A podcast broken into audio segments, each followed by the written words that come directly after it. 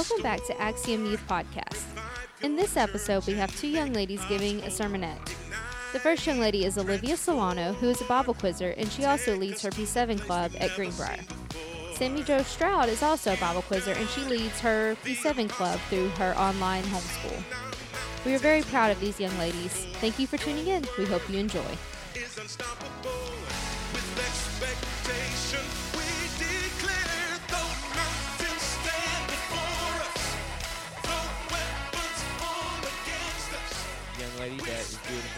Wonderful job, involved in a lot of things, and is a worshiper, and we're very proud of her. And we want Sister Olivia to come and bring a devotional to us this morning. So welcome her as she comes.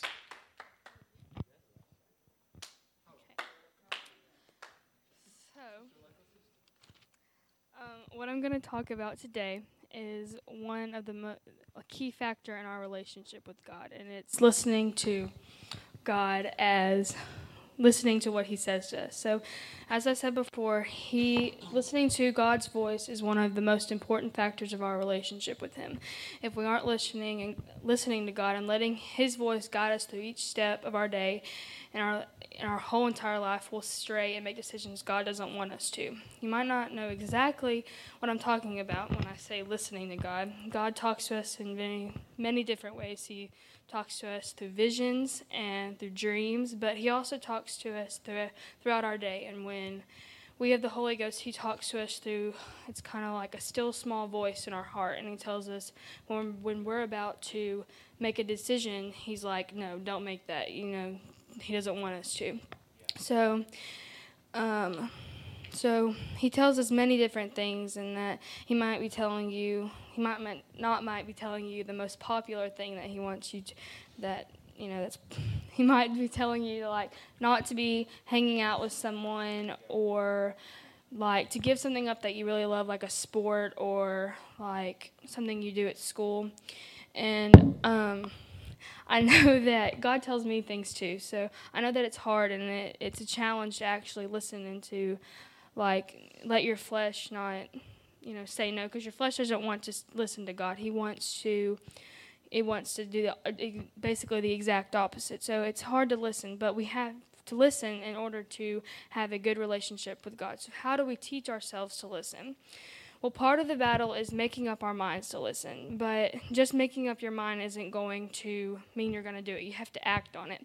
So the definition of listen is to give one's attention to a sound. When when you use it as a noun, it means to an act of listening to someone. So basically listening is hearing something and then you actually act on it. But when you when you just hear, you just hear it. So like if you hear something, you're not always going to listen to it. So if my parents tell me to get up and do my chores, I hear them, but I don't always listen.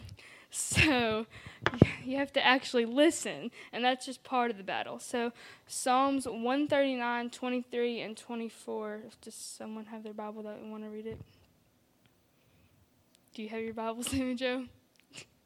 okay. Oh, I'll read it then. So, Psalms 139, 23 through 24 says, Search me, O God, and know my heart. Try me and know, and know my thoughts, and see if there be any wicked way in me, and lead me in the way everlasting. So, we want God to search our heart and to find the good, and that we want Him to find the wicked in us. But He doesn't just want to find the wicked and judge us for it. He wants us to. He wants to find the wicked and then make it good. And so we have to let Him find it, show it to us, and through His voice, and let His voice lead us. So God isn't going to lead you down the wrong way, I promise. God is never going to say anything to you that is going to make you regret it, and you're actually going to regret it if you don't listen to Him. And so we have to not only hear God's voice, but you need to listen to it and act on it. While praying, ask God to give you strength to listen because you're going to need a lot of it because our flesh our flesh is going to want us to do the exact opposite of it. God is going to be the only one that's going to help you listen to him and give you the strength that you need to, that you need truly to do what God is asking you to do. But we have a special guest speaker tonight before I come to preach. And Sister Sammy Jo is coming to give a sermonette. So we're very proud, uh, Sister Sammy Jo, and all that she is doing for the work of the Lord and her P7 club and just everything raising money for Sheaves for Christ, all the stuff she's doing. And she is an excellent young lady, as you know. She's our good friend, and we are excited to have her come speak to us. So, would you welcome Sister Sammy Jo as she comes to preach to us tonight?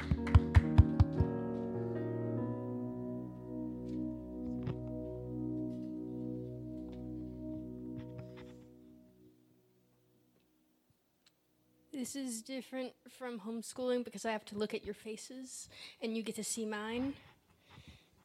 So I may stutter a little bit because I'm nervous. All right, so my my sermon is called Victory, and um, victory means two things according to my dictionary app. Um, the first one said the overcoming of an enemy or antagonist, and the second one said an achievement of mastery or success in a struggle or a struggle or endeavor against odds or difficulties. In World War II, the U.S. needed to get a foothold near Japan so they could launch a mainland invasion.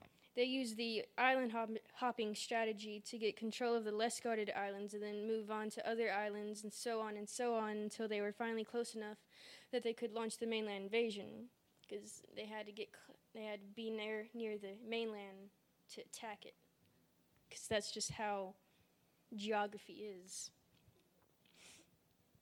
Um,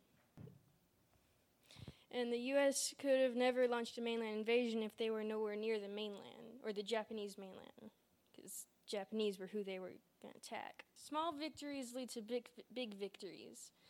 They had to overcome the small difficulties, like getting the islands that only had like one guard on them before they could get to the island that had two guards, and so on and so on. And they could have never attacked the mainland if they had never have gotten or over or conquered that first island.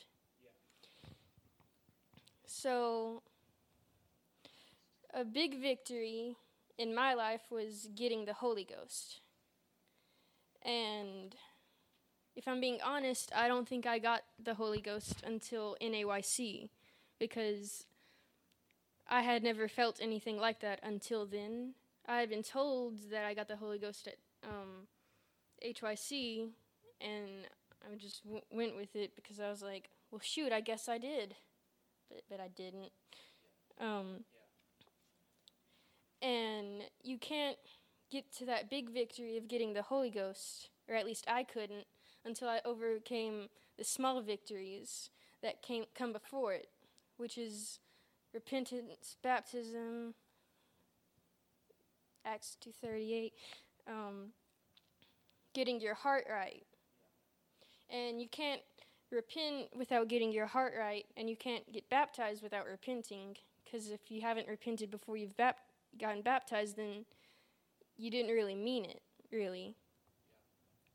And God knows your heart, and He knows if you're doing stuff just because other people are doing it or because you really want to do it.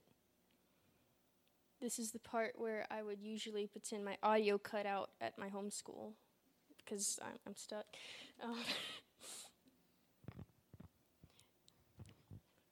so, and you can't get your heart right with God if you never like meant it. Like you can't say at camp when everyone's there, all getting filled with the Holy Ghost, God, I'm going to give my life to you.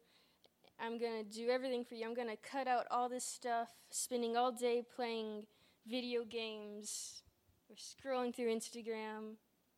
I'm going to read my Bible, and then as soon as you get home, you start playing Call of Duty. That's what I did a lot. You've got to have a relationship with God before He'll give you the Holy Ghost because the Holy Ghost is His Spirit. It's Him. And He's not to live with you if you don't like Him. I wouldn't live with anyone if they didn't like me. That's why Cody's moving out in a few months. I'm just kidding.